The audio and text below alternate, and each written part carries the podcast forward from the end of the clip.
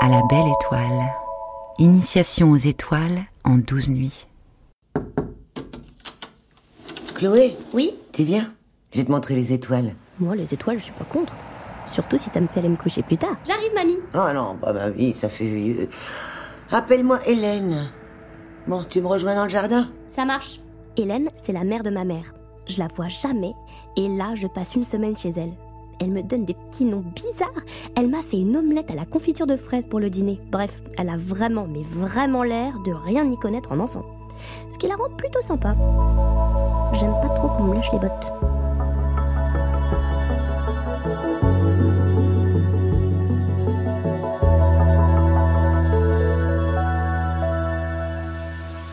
La grande ours. Prends un transat et viens à côté de moi, mon petit griffon. Vous voyez, Alors, dis-moi, est-ce que tu connais des constellations? Pas trop. Tu sais, y a pas d'étoiles chez nous. Enfin, je veux dire, en ville, on les voit pas. Mhm. Maudite lumière artificielle. Je vais te montrer la grande ours. C'est la plus grande constellation de notre ciel. Elle est bien visible à partir de 22 heures. Regarde vers le nord et suis mon doigt. Je relis les points les plus brillants. Il y en a sept. Quelle forme tu vois, toi Un cerf-volant Ah oui, c'est vrai, maintenant que tu le dis, je le vois. Certains voient une casserole, d'autres un coffre-fort. Au Royaume-Uni, c'est une charrue. En Finlande, un filet de pêche. D'autres y voient encore trois filles qui tirent le cercueil de leur père. Il y en a qui ont une sacrée imagination. Une légende arabe raconte que ces trois filles portent le cercueil depuis la nuit des temps et essayent de rattraper l'assassin de leur père. Elle est où, la petite ours? Elle est moins facile à repérer. Comme tous les criminels. Elle a la même forme que la grande ours, mais elle est plus petite et ses étoiles sont moins brillantes. Tu vois le devant de la grande casserole Tu tires une ligne imaginaire à partir de ces deux étoiles vers le haut et tu tombes sur une étoile encore plus brillante. Ah oui, je la vois. Mais pourquoi des ours? Beaucoup de légendes dans le monde associent ces deux constellations à des ours. Dans la mythologie grecque, on raconte que Zeus, le roi des dieux, tombe amoureux de Callisto, une jeune nymphe merveilleusement belle. Mais Callisto est une compagne d'Artémis, la déesse de la chasse. Alors pour l'approcher, Zeus décide de prendre l'apparence d'Artémis. Sa ruse fonctionne et il abuse de la jeune femme. Mais c'est horrible Oui, et en plus, Callisto tombe enceinte de Zeus. Elle fait tout pour cacher son ventre rond à Artémis. Elle a honte. Mais Artémis le découvre et se met très en colère. Callisto est banni de la forêt. C'est injuste, ça me saoule. Callisto retourne vivre chez son père. Là-bas, elle donne naissance au fils de Zeus. Mais Héra, la femme de Zeus, déesse et protectrice des femmes, est jalouse. Alors pour se venger, elle transforme Callisto en ours. Bonjour, la protectrice des femmes. Quinze années passent. Le fils de Zeus et Callisto est devenu un grand gaillard. Un jour qu'il chasse dans la forêt, il se retrouve face à face avec une ours. Sa mère Bingo. Callisto a reconnu l'odeur de son fils et n'a pas pu s'empêcher de venir vers lui. Quand il la voit, le jeune chasseur s'apprête à lancer son javelot. Oh non Il va pas zigouiller sa propre mère Non, une force retient son bras. C'est qui? Zeus? Bingo. Zeus décide de les mettre côte à côte dans le ciel, à l'abri. Callisto est la grande ours, son fils la petite ours. Mais, horriblement jalouse, Héra... Quoi? Encore elle? Bah oui. Elle condamne la grande ours à tourner éternellement autour de l'étoile polaire, sans pouvoir se reposer derrière l'horizon. Et d'ailleurs, pour les pays d'Europe occidentale, la grande ours est visible toute l'année, à toutes les heures de la nuit. Elle se couche jamais. Héra place aussi un dragon entre les deux ours. Hera met ce dragon pour séparer la maman ours de son ourson? Oui. Et peut-être aussi pour que le dragon veille sur la boussole du monde, l'étoile polaire. Grâce à elle, on sait toujours où est le nord. C'était l'étoile des marins, des navigateurs, des grands voyageurs. Elle les a guidés pendant des siècles. Au Moyen Âge, la lune et les étoiles servaient de boussole, mais aussi de calendrier et d'horloge. Pour savoir l'heure, on utilisait la grande ours. Mais si les étoiles bougent, comment elle peut montrer le nord, l'étoile polaire? Parce qu'elle est dans l'axe de rotation de la Terre. Alors quand la Terre tourne sur elle-même, l'étoile polaire est la seule qui ne bouge pas.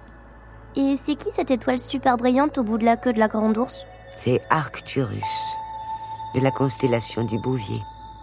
Et juste à côté, tu as le vide du Bouvier. Ah, qu'est-ce qu'on y voit? Rien. C'est le plus grand vide connu dans l'univers. Un vide? Mais il y a bien quelque chose. Bah, Allons-y, on sera fixé. Allez, où Mais oui, le rendez-vous. Ça m'était complètement sorti de la tête. Quelle heure il est? Ah bah oui, 23 heures. Allez, allez, on va être en retard. Mais où ça? Étoile, étoile, pour qui tu brilles, Elle a perdu la pour boule, qui tu cours, au point du jour. Étoile, étoile, pour qui tu gardes tes doux conseils, pour qui tu veilles? On dirait que le sol tremble. Prends ma main, on va décoller. Décoller? Oula, qu'est-ce qui se passe?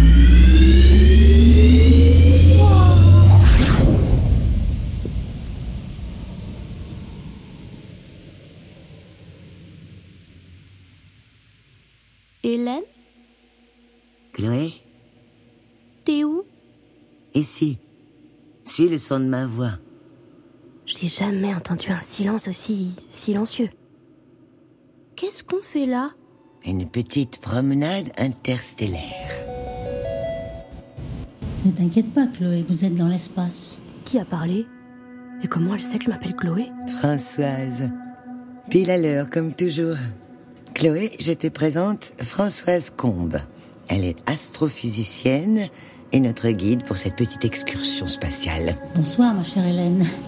Enchantée, Chloé. Je vous parle de la Terre par transmission radio. Vous m'entendez bien? Oui, 5 sur 5. Euh, Hélène, t'es sûre qu'on est dans l'espace? J'ai vu Star Wars trois fois et il y a beaucoup plus de bruit que ça dans l'espace.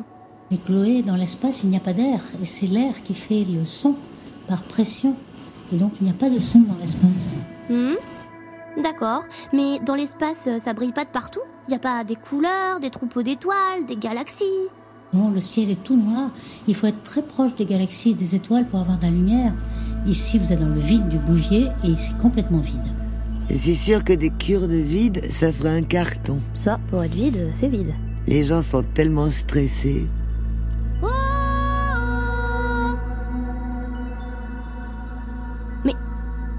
Rempli par quoi Alors c'est rempli de vide et de quelques atomes.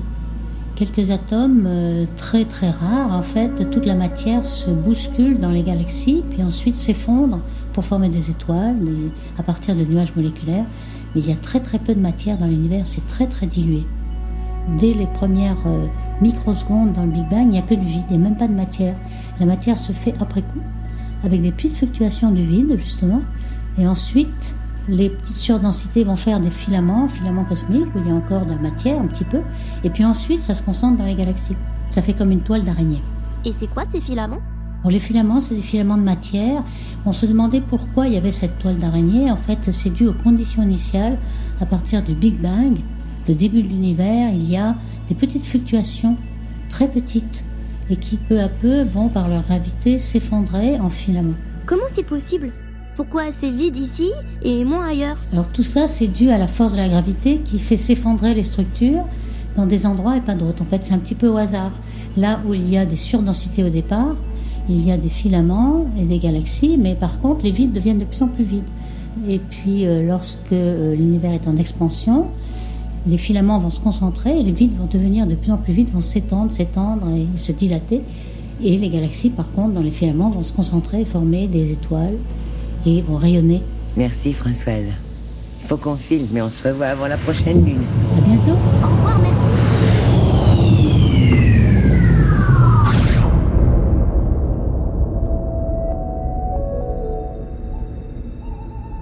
Waouh Mais en fait, t'es, t'es, une magicienne, mamie Une mamicienne Ne m'appelle pas mamie, j'ai pas 102 ans. Ou alors t'es une sorcière sorcière, sorcière. Quand on vieillit, on développe quelques capacités, c'est tout. C'est bien normal. Aller dans l'espace, t'appelles ça quelques capacités Abracadabra dans ton lit, tu iras.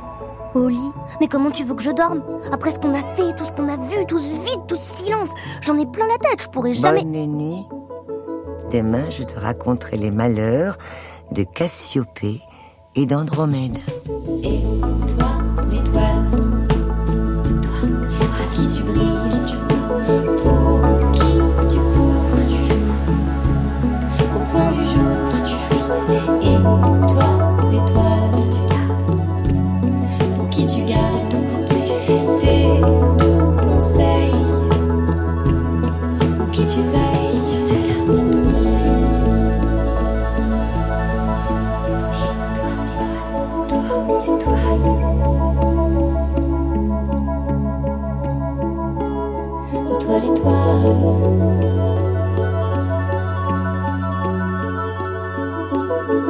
Et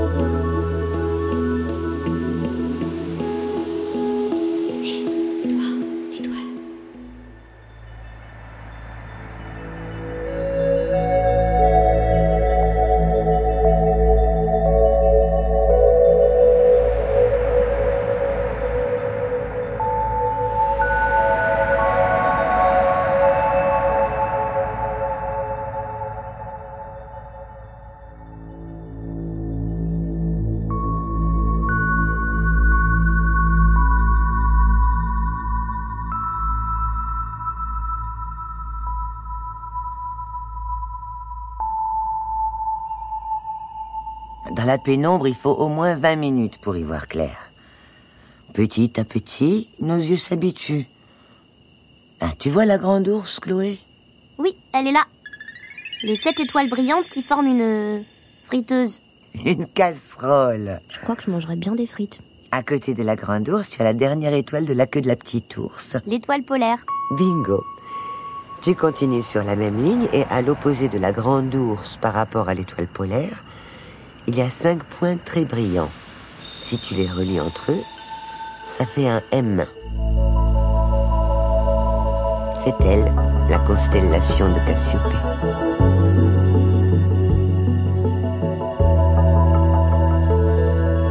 Cassiopée. Il est un peu tordu ce M. Moi je vois plutôt un transat. Un transat royal. C'est-à-dire un trône. Dans la mythologie grecque, Cassiopée était la reine d'Éthiopie. Tu as aussi sa fille, Andromède, et son amoureux, Persée.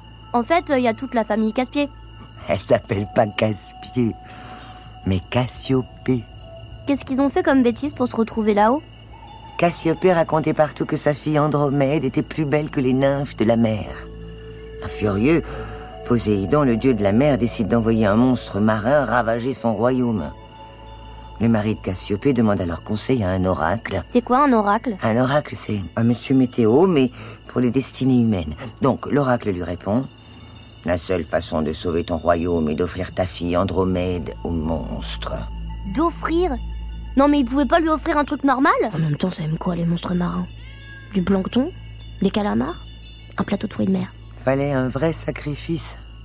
Andromède est enchaîné à un rocher du rivage pour être dévoré. Je comprends pas ce qu'elle a fait de mal, Cassiopée. Tous les parents trouvent que leurs enfants sont les plus beaux, non? T'as jamais dit à maman quand elle était petite qu'elle était la plus belle? Et puis quoi encore? Pour qu'elle devienne une horrible coquette? Passe mon briquet, s'il te plaît. Mon poulet.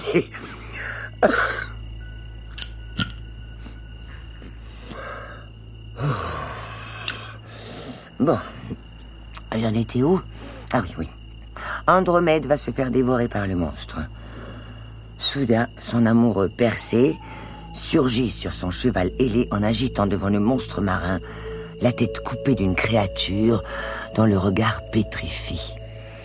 Bingo Le monstre marin se transforme en statue de pierre et Persée sauve sa bien-aimée Andromède. Pour une fois que ça finit bien. Les dieux veulent toujours punir Cassiopée.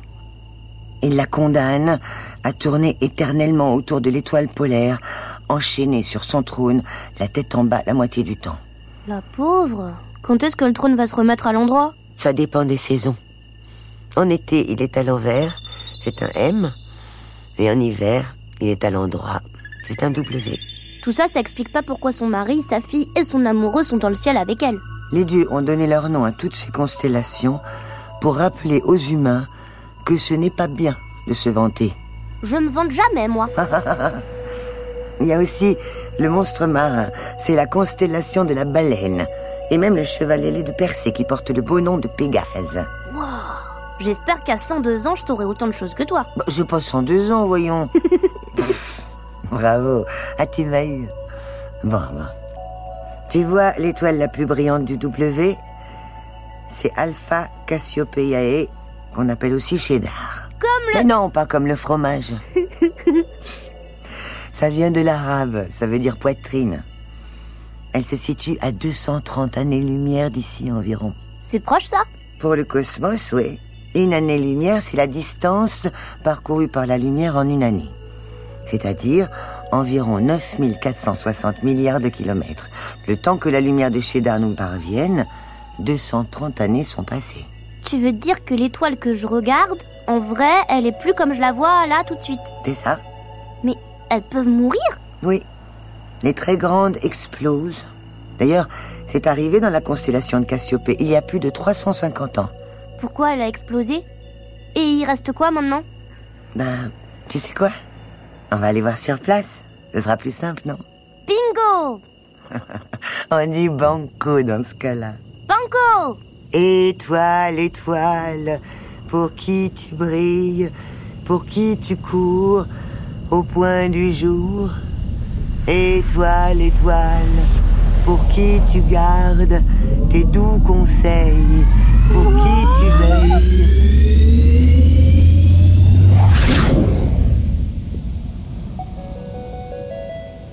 Bonsoir. Oh, Françoise, mon astrophysicienne préférée. Salut Vous avez fait bonne route Excellente. Il y a comme des voiles de lumière bleue, rouge et orange. Oh, c'est beau On est bien sur la supernova Cassiopea, l'étoile qui a explosé. Oui, tout à fait. Cette étoile, elle est située à 11 000 années-lumière de la Terre. En fait, auparavant, c'était une étoile très massive, huit fois plus massive que le Soleil. Pourquoi elle a explosé? Alors justement, elle n'arrivait plus à trouver son équilibre. L'équilibre d'une étoile est dû au fait qu'il y a des réactions nucléaires qui transforment euh, l'hydrogène en hélium, qui développent beaucoup de chaleur. Cette chaleur fait de la pression et les forces de pression équilibrent la gravité. Et ça, ça peut durer des milliards d'années pour le Soleil. Par contre, lorsqu'on a épuisé le combustible, tout l'hydrogène a été transformé en hélium, puis ensuite l'hélium en carbone, etc. À ce moment-là, il n'y a plus rien à brûler. Donc la chaleur diminue et finalement la gravité l'emporte sur la pression. Donc l'enveloppe est éjectée et le cœur est concentré, concentré, s'effondre en un petit cœur très très dense. Et c'est ça qui est arrivé à Cassiopéa. Mais c'est brutal. Ça arrive d'un coup. En un jour, on voit une, une étoile briller et visible à l'œil nu. Regarde, Chloé. Cette espèce de boule de neige qui passe tout là-bas. C'est une comète derrière toi. Hein? Où? Oh, raté. Je vois rien du tout. Dommage.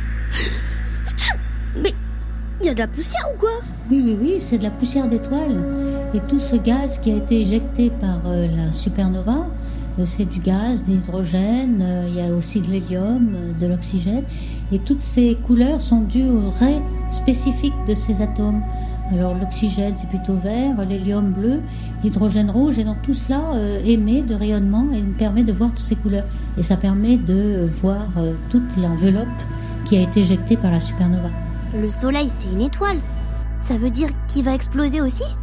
Oui, le Soleil va exploser, mais ce ne sera pas une supernova, ce sera juste euh, une géante rouge qui va se dilater et le centre va se concentrer en naine blanche, donc ça va être moins dense qu'une supernova et moins dense que l'étoile à neutrons qui est le résidu de la supernova. Donc toutes les planètes, Mercure, Vénus, euh, Mars et la Terre vont rentrer dans le Soleil qui va être géante rouge, ça va être vaporisé complètement, ça va redevenir poussière. Il faudra déménager? C'est ça ce que vous faites? Vous travaillez pour nous trouver une autre planète où on pourra vivre? Ah oui, il va falloir déménager, mais certainement ce ne sera pas demain, parce qu'on n'a pas du tout les vaisseaux spatiaux nécessaires pour faire des voyages aussi grands. D'années-lumière, il va falloir même que dans un vaisseau, toutes les familles se reproduisent pendant des milliers d'années avant d'arriver sur une autre planète. Mais le soleil, ça veut dire qu'il peut exploser demain? Non, ça va être dans 4 milliards d'années, donc on a encore beaucoup de temps. Oh. Pardon, Françoise. C'est passionnant, mais je tombe de sommeil. Allez, filez, filez. Merci. Merci. À demain pour la surprise. Banco. C'est quoi la surprise?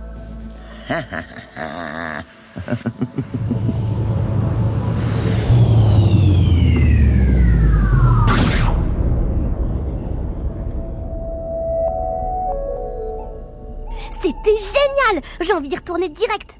Hélène, tu sais faire d'autres trucs de sorcière Le vieux balai que j'ai vu dans le placard de la cuisine, il a des pouvoirs T'as un grimoire Tu pourrais me faire des longs cheveux blonds et raides comme avec un brushing, mais que même s'il pleut, le brushing il bouge pas Allez, sois cool euh, Mamie Eh, Hélène Pas cool. Vendredi. Euh, oui, demain c'est vendredi, oui. Bon, vendredi.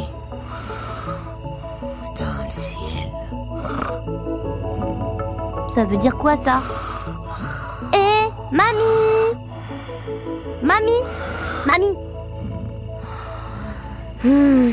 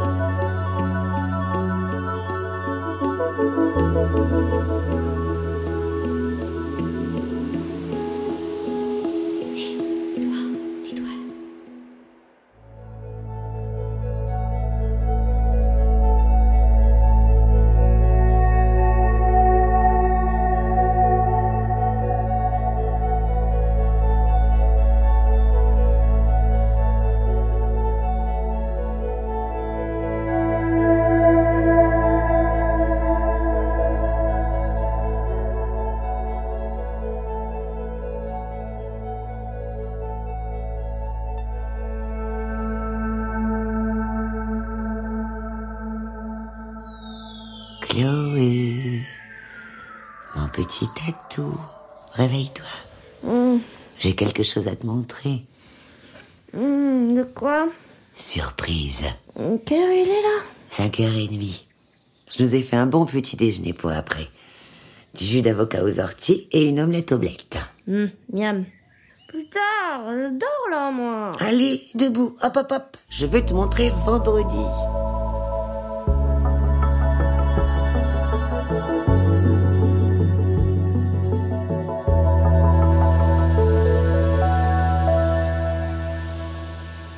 Vénus.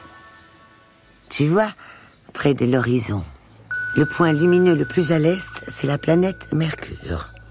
À côté, tu as Vénus, puis Mars, la planète rouge. Après, c'est Jupiter. Et au sud, Saturne. C'est pas tous les jours qu'on peut voir à l'œil nu ces cinq planètes alignées. Quel rapport avec vendredi? Ben, vendredi, c'est Vénus. Vendredi, c'est Vénus. Elle est resplendissante, non? Euh, ouais.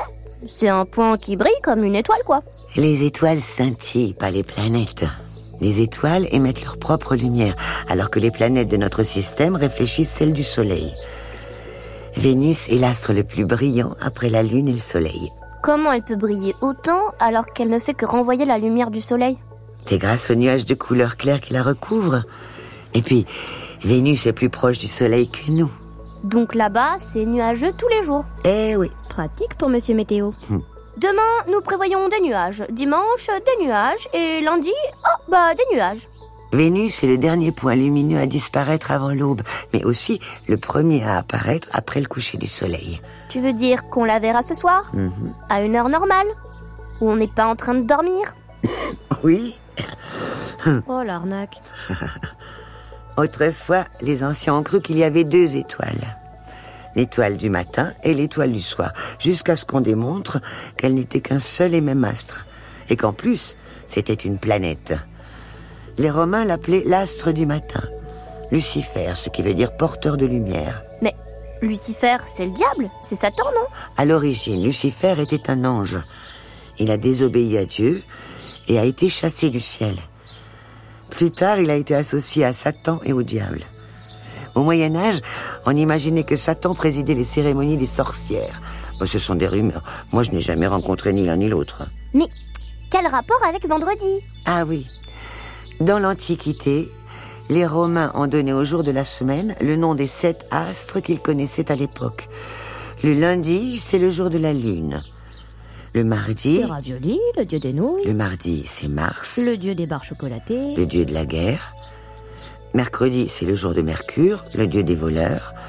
Jeudi, c'est Jupiter, le dieu des dieux romains. Ok, j'ai compris. Vendredi, c'est Vénus. Et les planètes, pourquoi elles ont des noms de dieux? Les Romains ont choisi des noms de divinités en fonction de ce qu'elles leur évoquaient. La planète Vénus porte le nom de la déesse de la beauté à cause de son éclat exceptionnel. Tiens, tu veux la regarder avec des jumelles On dirait une mini-lune. Oui. Vénus a différentes phases, comme la Lune. On peut la voir toute ronde Voir une pleine Vénus, c'est impossible. Parce que elle est entièrement éclairée par le soleil quand elle se trouve pile derrière lui, à l'opposé de nous. Dans la mythologie romaine, Vénus est la déesse de la beauté et de l'amour. Mais pour les Grecs, elle s'appelle Aphrodite. La mythologie romaine a repris une grande partie des légendes et des divinités grecques, mais ils ont latinisé leurs noms. Oh, les copieurs En gros, les Romains ont tout piqué aux Grecs, mais ils ont changé les noms, quoi. La déesse Vénus est mariée avec Vulcain, le dieu des volcans, mais elle a une histoire d'amour avec son frère Mars, le dieu de la guerre. La déesse de l'amour avec le dieu de la guerre. Elle a vraiment aucun principe. Vénus n'était pas vraiment une oie blanche. C'est même un peu de sa faute si la guerre de Troie a débuté. En fait, tout a commencé à cause d'une pomme. Une guerre à cause d'une pomme. Oui, et d'un concours de beauté. La déesse de la dispute apprend qu'elle n'est pas invitée à une fête organisée par les dieux. Pour se venger, elle jette au milieu des invités une pomme d'or sur laquelle il est écrit pour la plus belle. Trois déesses, dont Vénus, se disputent la pomme. Jupiter refuse de les départager. Quelle poule mouillée. Alors, il demande à Paris, le prince de Troie, de se prononcer à sa place. S'il l'a choisi, Vénus promet à Paris de lui donner en échange l'amour de la plus belle femme du monde, Hélène. La plus belle femme du monde s'appelle comme toi? Bah oui, j'y pour rien. Paris offre la pomme à Vénus et il va chercher Hélène en Grèce. Mais Hélène est mariée au roi de Sparte. Il la kidnappe et c'est parti pour la guerre de Troie. Oh, regarde, le soleil se lève. Bye bye, étoile du berger. Pourquoi on l'appelle aussi étoile du berger? Autrefois, quand il n'y avait pas d'horloge ni de smartphone, les bergers vivaient au rythme des jours et des nuits. Ils regardaient le ciel, et quand Vénus apparaissait, ça voulait dire que c'était l'heure de rentrer les troupeaux à la bergerie. Le matin, pareil, quand Vénus disparaissait, c'était l'heure de sortir les moutons. On l'appelle aussi la planète sœur, ou la jumelle de la Terre. On pourrait y habiter alors? Allons-y. Tu te feras une idée par toi-même, et on demandera à Françoise. Par contre, flûte, il fait jour. On risque de nous voir. Toi, belle étoile, insaisissable, étends ton voile, emporte-nous. Tu vas nous rendre invisibles? Oui. Vénus rayonne, pure, ineffable et sacrée, et vision remplie d'amour,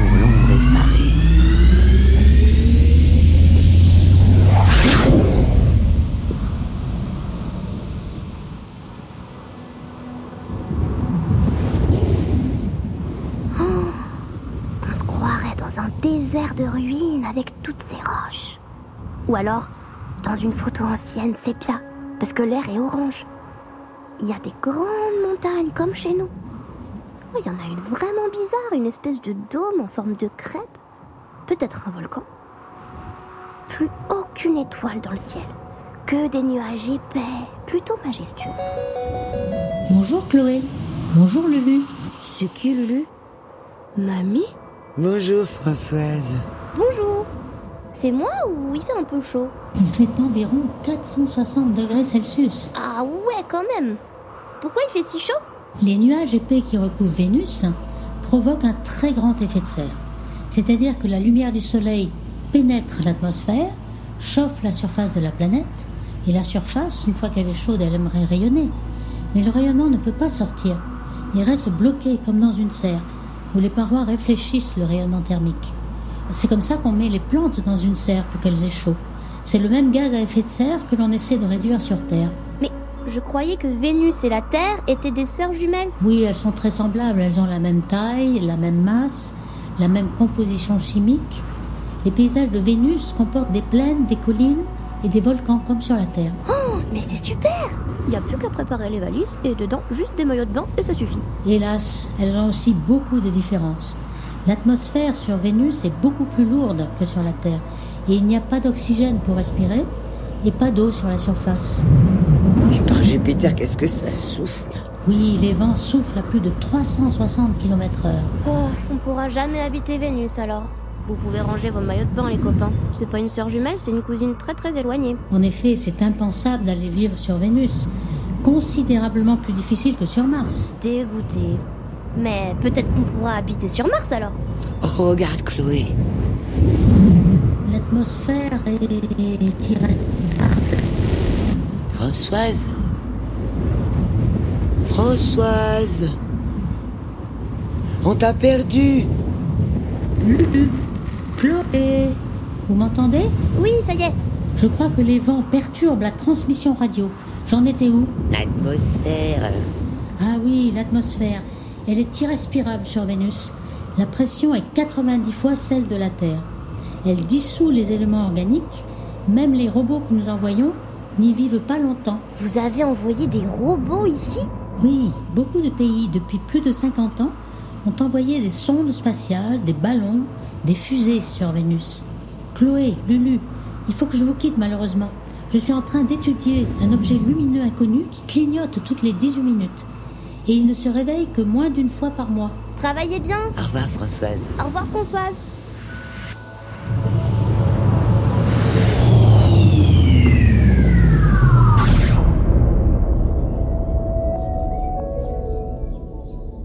Hélène, Oui, mon hippocampe. Pourquoi elle t'a appelée Lulu, Françoise Parce que c'est mon surnom. C'est une... Tu sais quoi aussi, Françoise Une quoi Bah tu sais, une sorcière. Mais non, c'est une scientifique. tu viens manger ton omelette au bled Et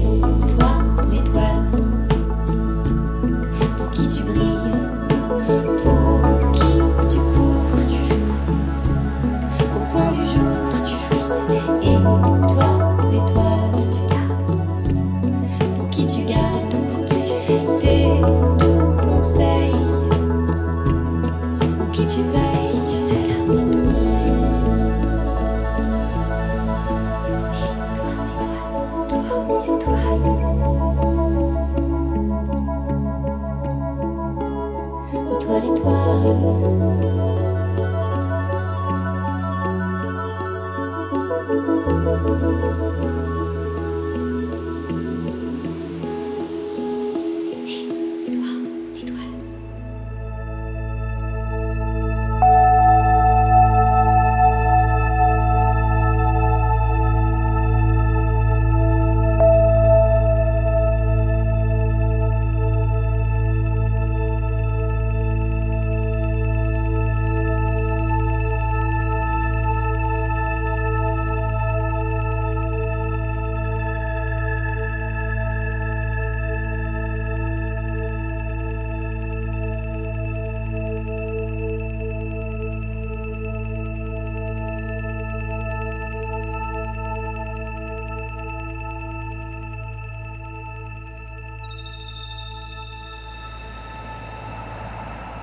Chloé, ma chérie.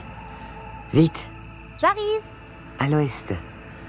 Les soleils viennent se coucher. Et Vénus se lève. Quelle élève brillante.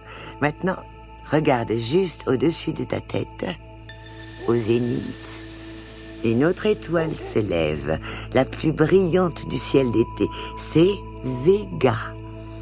C'est l'étoile vedette de la constellation de la lyre. La nuit n'est pas assez noire pour voir la lire en entier. Allons dîner, on revient après. Ok, on va pas s'envoler. Hein.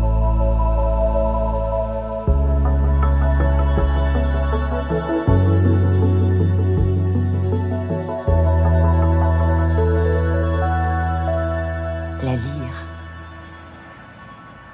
La lyre est une des plus petites constellations du ciel.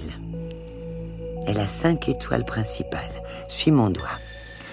On part de Vega, qu'on a repéré tout à l'heure. Juste en dessous d'elle, tu as quatre étoiles qui forment un quadrilatère et celui-ci est comme suspendu par un fil au bout de Vega. C'est la constellation de la lyre. Ah oui, je la vois. Faut pas être hein. Paraît qu'elle a la forme d'un papillon. Hmm, on dirait plutôt une boucle d'oreille. Maman en a des comme ça. Ah oui, une boucle d'oreille dont Vega serait le diamant. T'imagines, cette jeune étoile brille six fois plus que le soleil. Au Moyen-Orient et en Inde, la constellation de la lyre représente un vautour, alors que pour les Grecs, c'est la constellation des muses. Il chipote, non? Une buse, c'est un peu comme un vautour. Ah bah une buse, une muse. C'est une femme qui inspire les artistes et les poètes. Musée vient de ce mot. C'est le temple des muses. Et musique aussi Tout à fait, c'est l'art des muses. Cette petite constellation symbolise la lyre d'Orphée. Oui, c'est l'instrument d'assurance Tourix. Une espèce de mini-harpe, là. Bingo. Dans la mythologie grecque, Orphée est un jeune poète musicien. Un dieu lui a offert une lyre faite en carapace de tortue. La musique qu'il joue avec cette lyre est si belle qu'elle charme les animaux sauvages. Elle donne vie aux pierres. Les arbres s'inclinent devant le musicien. Elle est encore plus envoûtante que le chant des sirènes. Des sirènes de pompiers Mais non. Des sirènes de la mer. Un jour, Orphée rencontre Eurydice et tombe fou amoureux d'elle. Ils se marient. Mais Eurydice est mordue par un serpent et meurt. Orphée est désespéré. Il descend au royaume des morts pour la chercher. En chantant, accompagné de sa lyre, il endort le chien à trois têtes qui garde l'entrée. Et le dieu et la déesse des enfers acceptent qu'ils repartent sur terre avec Eurydice. Ah bah, ils sont sympas en enfer. Oh, minute papillon, il y a une condition. Ça m'aurait étonné. Attends, attends, je sais. À condition qu'ils mettent sa lyre dans le ciel pour faire joli. D'où la constellation. Et il accepte parce que... L'amour, c'est ce qu'il y a de plus beau. L'amour, c'est monter si haut. Tu donnes ta langue au chat à trois têtes. Ok, Lulu. La condition, c'est qu'Orphée parte le premier, qu'Eurydice le suive, et que, sous aucun prétexte, il ne se retourne pour la regarder avant qu'ils atteignent tous les deux le monde des vivants. Fastoche. Orphée arrive au bout du chemin et se retourne vers sa bien-aimée. Mais Eurydice a encore un pied dans le royaume des morts et il la perd à jamais. Non mais c'est une blague. Mm, mm. Il est vraiment débile. C'est n'importe quoi. Ou alors, euh, il a changé d'avis. Comment ça? Bah, il était au bout du chemin et il a flippé. Le mariage, les bébés, les couches pleines de caca. Oui, peut-être, oui. N'empêche qu'il a été très malheureux après. Et à sa mort, en hommage au poète et à la musique, Zeus, le dieu des dieux, place son instrument dans le ciel qui devient la constellation de la lyre. On raconte aussi qu'Orphée a été changé en cygne et envoyé là-haut, à côté de sa lyre. Tu vois les deux étoiles très brillantes qui forment un triangle avec Vega ah oui, on le voit bien. Il est isocèle Quasiment. On appelle ça le triangle d'été. Comme il est très brillant, on s'en sert souvent pour repérer d'autres constellations ou des objets du ciel profond. L'étoile qui est tout en haut du triangle, c'est Deneb. Elle fait aussi partie de la constellation du cygne. Le signe, c'est Orphée. Ben bingo, mais je t'en parlerai demain. Maintenant, je vais te montrer une nébuleuse planétaire. Retournons vers notre lyre, la boucle d'oreille de ta maman. Entre les deux étoiles les plus éloignées de Vega, il y a la nébuleuse de l'anneau. C'est magnifique, n'est-ce pas? Je vois rien du tout. Bah, bien sûr, quelle cruche. Les nébuleuses planétaires ne sont pas très brillantes en général et invisibles à l'œil nu. Je peux essayer avec les jumelles? Tu la verras pas non plus. Il faudrait un télescope. Et qu'est-ce qu'il y a de si beau? Patience, ma chouette. Toi aussi, tu verras dans le ciel des choses que les autres ne voient pas. Ah bon? Quand? À la fin de ton initiation, C'est quoi cette histoire de natation? Tout ce que je te raconte, ces expéditions dans l'espace, la science de Françoise, tout cela fait partie de ton initiation de sorcière. Moi aussi, je vais être une sorcière. Oh, cool, Raoul. Il y a encore du boulot. Déjà, allons voir cette nébuleuse pour que tu comprennes ce que c'est. Étoile, étoile. Attends, attends, attends, attends, j'enlève mon pull. S'il fait aussi chaud que sur Vénus. Pour qui tu cours Au point du jour. Étoile, étoile. Pour qui tu gardes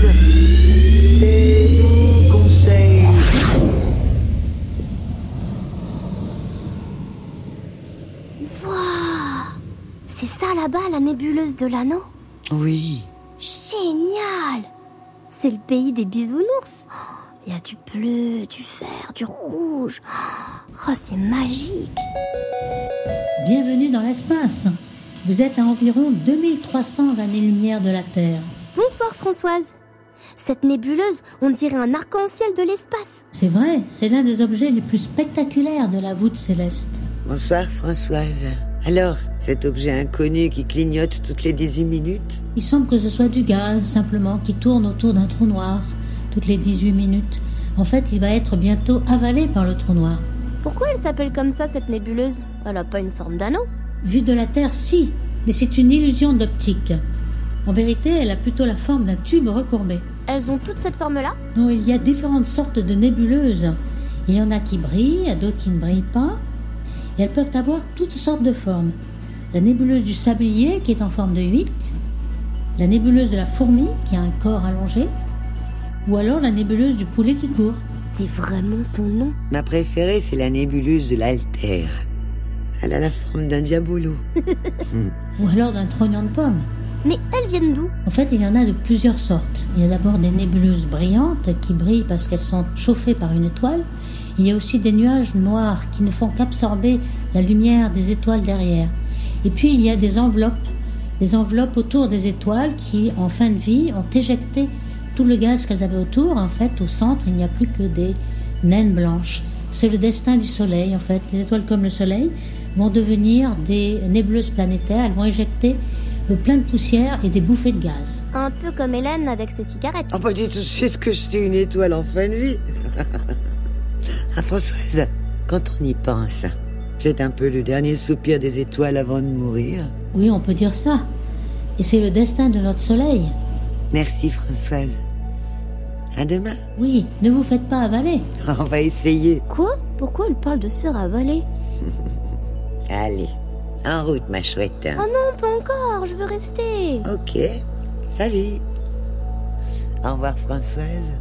Bonne nuit. Bonne nuit, Lulu. Tu m'abandonnes, mais comment je vais rentrer? Oh, bah, je sais pas. Avec les bisounours. Au revoir Françoise, merci. Lulu, attends-moi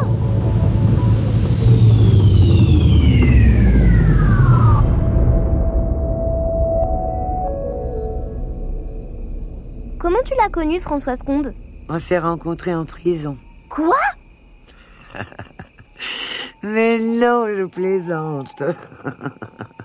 ah, t'aurais vu ta tête. C'est malin. On s'est connus à l'université. Françoise écrivait une thèse en astrophysique sur la dynamique et la structure des galaxies. Toi aussi, tu faisais de l'astrophysique? Ah non, moi j'étudiais la littérature. Je faisais un mémoire sur les rimes en houille chez les poétesses alchimistes du XIIe siècle. Allez, au lit grenouille, où t'auras des embrouilles? Non. Tu l'auras voulu. J'avais pris une option chatouille.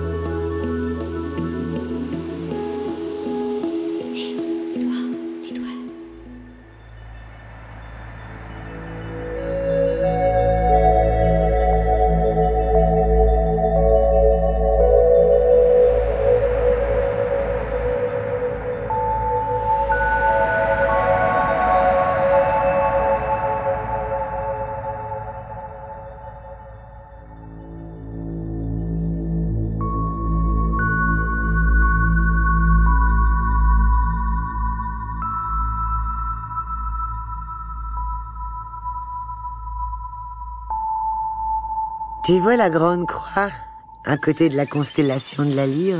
Oui, c'est Orphée qui a été changé en signe après sa mort et qu'on a mis à côté de sa lyre. Mais Bravo, mais tu suis.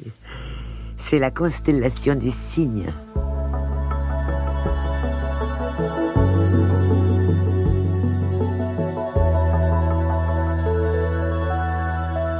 Le cygne.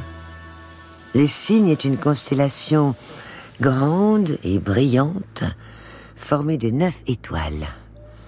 On l'appelle aussi parfois la croix du Nord. Elle est super nette. Ouais, c'est un bon repère pour trouver ses voisines, comme la constellation de l'aigle ou celle du dragon. Ah oui, c'est le dragon qui sépare les deux ours. Je reconnais ces deux yeux qui brillent de méchanceté. Le cygne, on dirait vraiment un oiseau en plein vol. On a même l'impression qu'il migre vers le sud. Quand le ciel est sans nuages comme ce soir, ses ailes sont entièrement déployées. Tu te souviens du nom de l'étoile la plus brillante du cygne? Hmm, oui, c'est quelque chose comme Dark Web. C'est Deneb. C'est aussi une des étoiles du triangle d'été. La constellation du cygne est associée à plusieurs oiseaux légendaires de la mythologie grecque.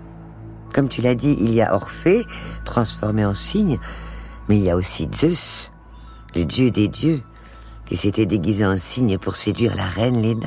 Encore une de ces ruses pour forcer une femme? Faut lui mettre un bracelet électronique à Zeus. Mais ce que je comprends pas, c'est que pour piéger Callisto, il avait pris l'apparence de sa copine chasseuse. Et là, pourquoi un cygne Leda, elle tombe amoureuse d'animaux? Non, non. Zeus voit Léda se baigner dans le fleuve. Il prend l'apparence d'un cygne pour que sa femme, Héra, ne le reconnaisse pas. Puis il demande à une déesse complice de se changer en aigle et de faire semblant de le poursuivre. Léda, attendrie par le faux cygne tout effrayé, le prend dans ses bras et le caresse pour l'apaiser. Quand le cygne quitte la reine, il abandonne au bord du rivage deux œufs énormes. Des œufs? Mais y a quoi dedans? Des oisillons ou des bébés? Ou alors des enfants moitié humains, moitié cygnes? Des humignes des humains immortels. Selon les cultures, on ne voit pas les mêmes figures dans le ciel. Les constellations racontent d'autres légendes. Dans la mythologie chinoise, une fois par an, un pont se forme dans la constellation du cygne. Il permet à deux amoureux, Chinyu et Kenyu, de se retrouver, mais seulement pour une nuit. Qu'est-ce qu'ils ont fait pour avoir été envoyés dans le ciel et séparés en plus? Chinyu est une princesse et elle aime Kenyu qui est berger. Hmm, princesse, berger, ça sent déjà le sapin cette histoire. Hmm, Malgré leur rang social différent, le roi accepte qu'ils se marient. Oh, sympa le roi, pas snob. Mais les jeunes mariés profitent de leur bonheur et négligent leurs obligations. Kenyu laisse le troupeau royal sans surveillance et Chinyu, qui est tisseuse, abandonne ses ouvrages. Depuis quand ça bosse les princesses? Après plusieurs avertissements, le roi décide de bannir Kenyu et Chinyu. Il les envoie tous les deux dans le ciel de telle manière qu'ils soient séparés par une rivière, la Voie lactée. Kenyu, le berger, et l'étoile Altaïr de la constellation de l'aigle, et la princesse Chinyu et Vega. J'imagine maman à chaque fois que je fais pas mes devoirs. Chloé, tu es bannie, je t'envoie dans ta chambre. Une fois par an, la septième nuit du septième mois, toutes les pies du monde leur viennent en aide. Elles s'élancent vers le ciel et forment tout ensemble un pont au-dessus de Deneb. Les amoureux peuvent alors se rejoindre. La nuit commence par une pluie fine. Ce sont les larmes de joie qu'ils versent de se retrouver. Mais elle se termine par une averse.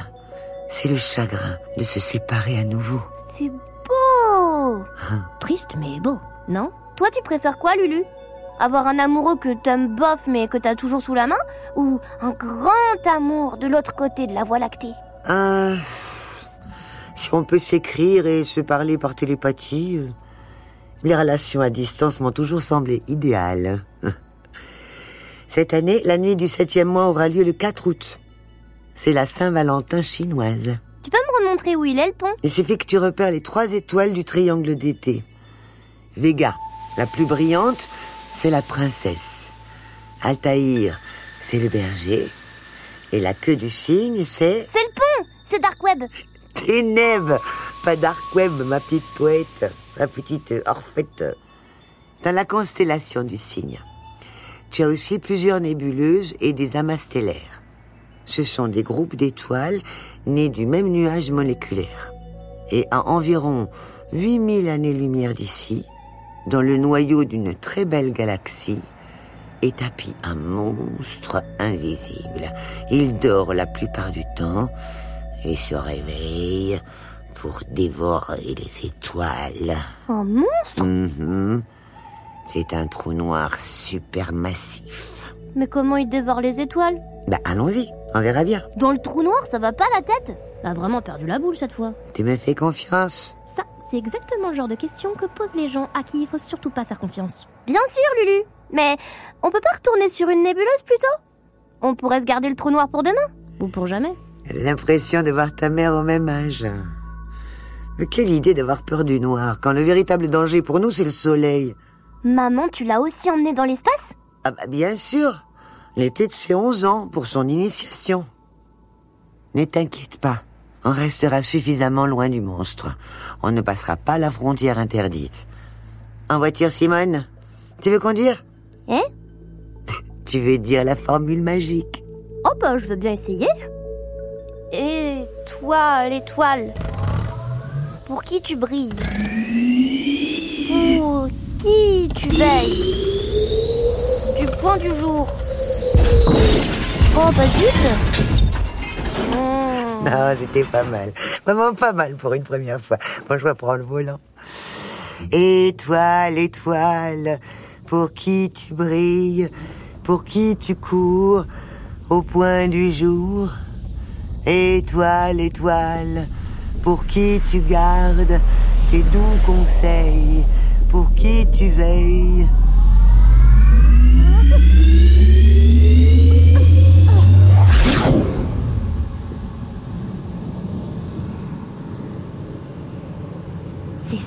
Trou noir Un rond sombre au milieu d'un disque orange flamboyant.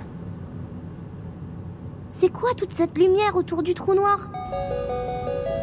Ce sont des morceaux d'étoiles et du gaz qui tournent en spiralant autour de lui. Bonsoir Françoise Bonsoir. Bonsoir, Françoise. Chloé, ne fixe pas trop le trou noir. Regarde aussi l'espace qui t'entoure. Ne te laisse pas attirer par lui. Oh bah oui, mais c'est dur de regarder ailleurs. Autour de lui, on dirait que le paysage euh, se déforme et devient comme un flash de plus en plus blanc. Françoise, pourquoi un trou noir dévore les autres étoiles? Alors, le trou noir attire et il dévore le gaz et les étoiles qui s'approchent de trop près de lui.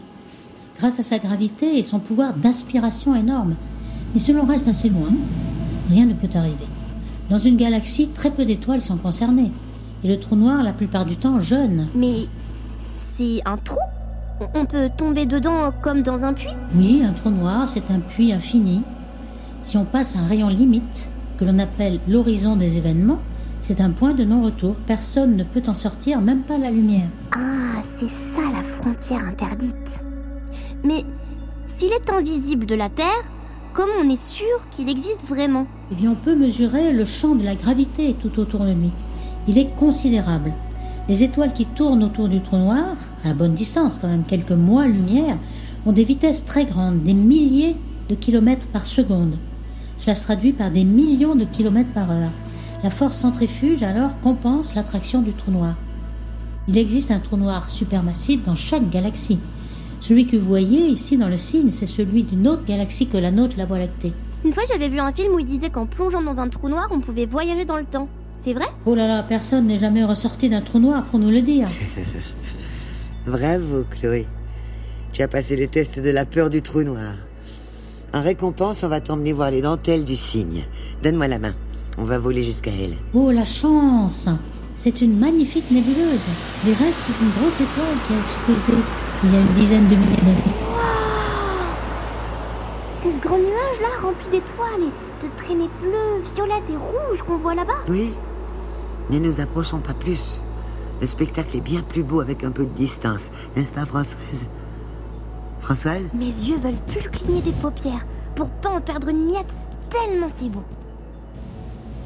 Françoise? Ça a coupé. Bon, on a dû être déconnectés. Allez, ma cigale, c'est l'heure. Oh, on dirait une chauve-souris là-bas. avec ses ailes en forme de parapluie. Et oui, d'ailleurs, elle s'appelle comme ça, la nébuleuse de la chauve-souris. Et de l'autre côté, c'est la nébuleuse du balai de sorcière. Celle des dentelles du cygne est si grande et si brillante qu'elle a été divisée en plusieurs nébuleuses avec des noms différents. Bon, allez maintenant, en diamant. Sur le balai de sorcière Non, à la maison, dans ton livre, la nébuleuse de tes rêves. Oh. On peut rester encore un peu S'il te plaît, Lulu chérie. La meilleure des grands-mères, la sorcière la plus cool du sud de la France, qui a les cheveux les plus soyeux, qui sentent bon le tabac, et qui fait les omelettes à la confiture les plus. les plus. Les plus baveuses et, et- et les plus. Ok, ok, ok, cinq minutes. Pas plus. Vous verrez, je l'amènerai bientôt par le bout du briquet. On verra bien qui c'est, la sorcière.